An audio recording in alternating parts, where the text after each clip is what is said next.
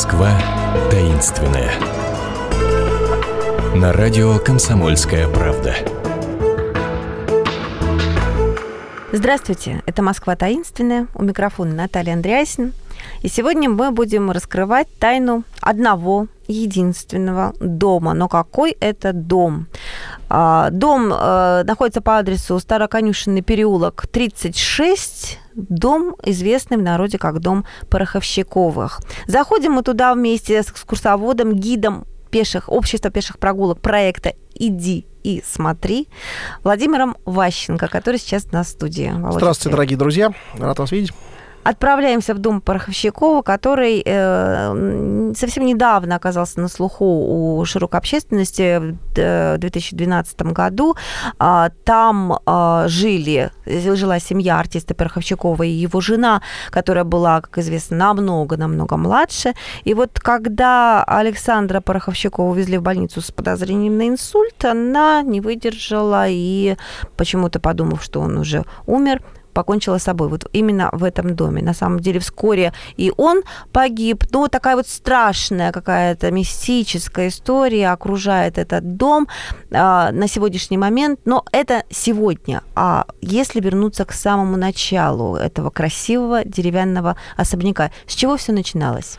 Ну, я только хочу добавить, что вот незадолго до ухода из жизни Александр Шалович, актер прославленный наш, он хотел сделать в этом э, доме музей семьи Пороховщиковых. Вот как. Да, и рассказать там было о ком, на самом деле. Э, эти люди, не побоюсь этого слова, много сделали для страны и для города нашего. И вот, собственно говоря, э, прадед актера, Александр Александрович Пороховщиков, именно по его заказу и был построен этот дом.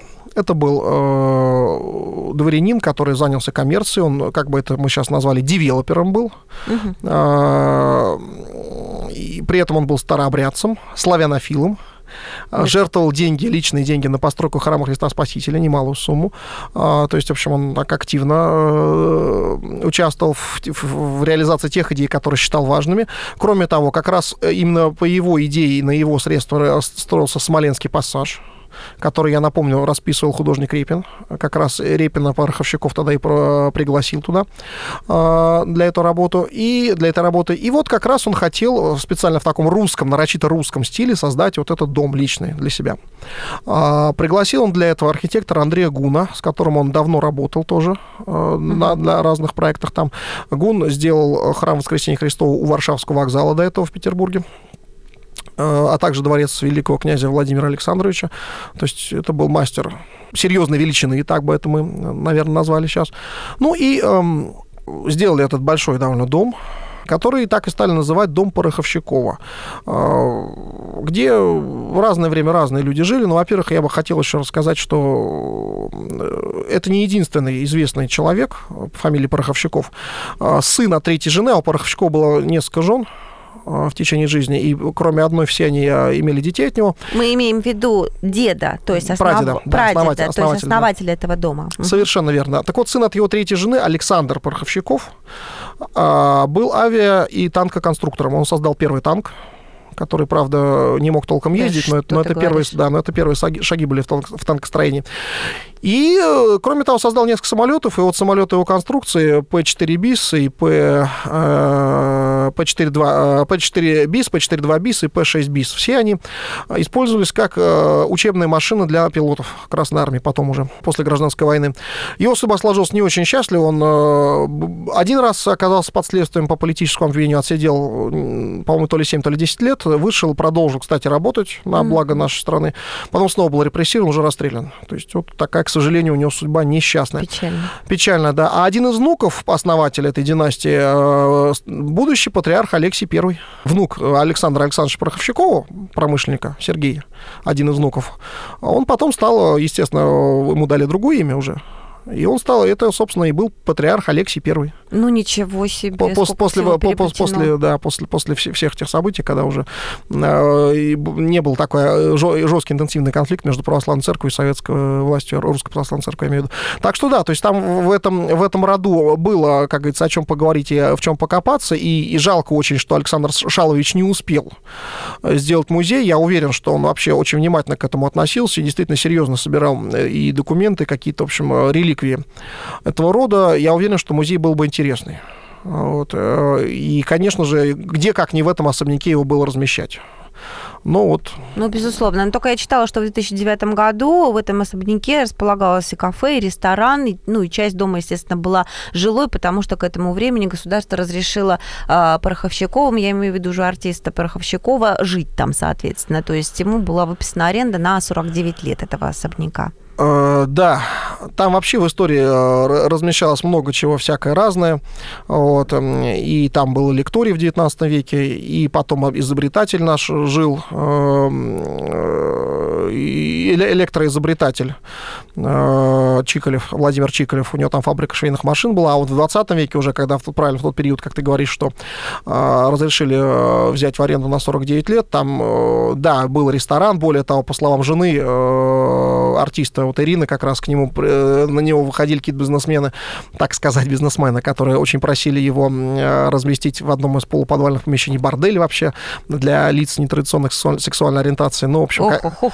конечно же, артист с таким предложением их отправил э, в известный адрес, а, но факт, что, то есть, всякие разные люди, ну, естественно, постройка интересная, очень интересно украшенная, вот с этими наличниками, с этими резными всякими украшениями, а, находится в непростом месте, да, то есть пересечение Староконюшенного и Арбата. Ну, безусловно. Вот. Ее, естественно, каждый захочет извлечь э, какие-то материальные выгоды, если вдруг ему удалось каким-то образом а, туда попасть. Вот. Э, так что да, это правда было. И вот, к сожалению, большому, вот э, то, что он не смог получить право собственности, а именно вот только на длительную аренду смог uh-huh, взять, uh-huh.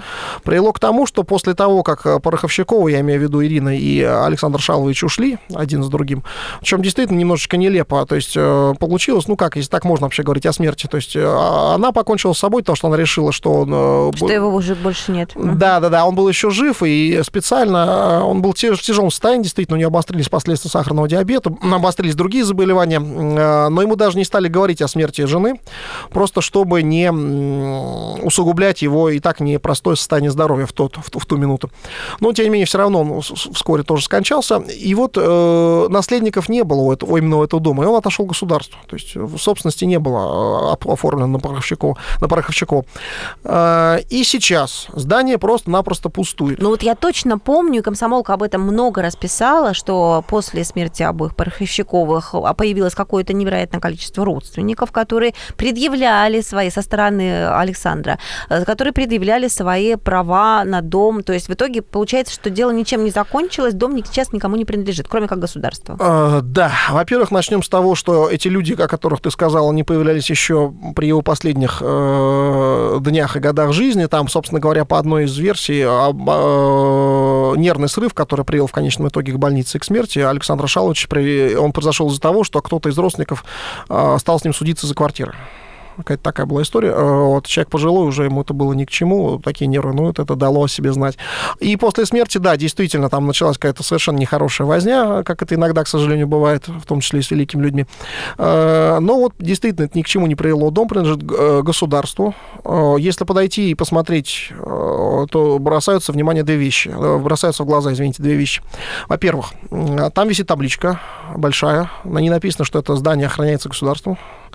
Во-вторых, это видно даже из более далекого расстояния, что на окнах скопилась пыль, что mm-hmm. они давно не мытые, что дом хоть и сделан довольно добротно, но начал постепенно, постепенно разрушаться. Вот. И он в таком неприглядном действительно виде предстает перед нами. То есть он, конечно, не то, что уже вот-вот развалится, нет. А, но явно, что там необходим ремонт, хотя бы плановый. А, вот. И чем это закончится, э, что там будет дальше, остается, конечно, вопрос открытым. Это объект культурного наследия, Поэтому, конечно... Поэтому мы уверены, что его не снесут, не, снесут, ни во да. имя чего. Но нельзя довести его до такого состояния, чтобы он сам рухнул. Да. Не правда ли? Ты когда ведешь свои экскурсии, ты подходишь в, это, в этом районе, я имею в виду, ты подводишь экскурсантов к этому дому, вы как-то обходите его с разных сторон, то есть ты концентрируешь внимание на том, что вот это вот такое Обязательно, конечно. Конечно, обязательно мы подходим, э, мы говорим и о доме, и о людях, которые там жили, и об этой семье удивительно совершенно. Я имею в виду не только саму непосредственно на артиста, но и весь этот рот, о котором мы сейчас побеседовали с тобой. Конечно, обязательно мы это обсуждаем. Ну, вот я вас таким образом, э, я уже обращаюсь к нашим слушателям, приглашаю на экскурсии Владимира Ващенко, москвоведа, гида пеших прогулок проекта «Иди и смотри». Если вы наберете на сайте «Иди и смотри», вот там на, у них вы можете выбрать себе экскурсию по душе и направление, которое вам наиболее интересно. А мы с вами прощаемся на неделю. Счастливо. Всего доброго, до новых встреч. Москва таинственная.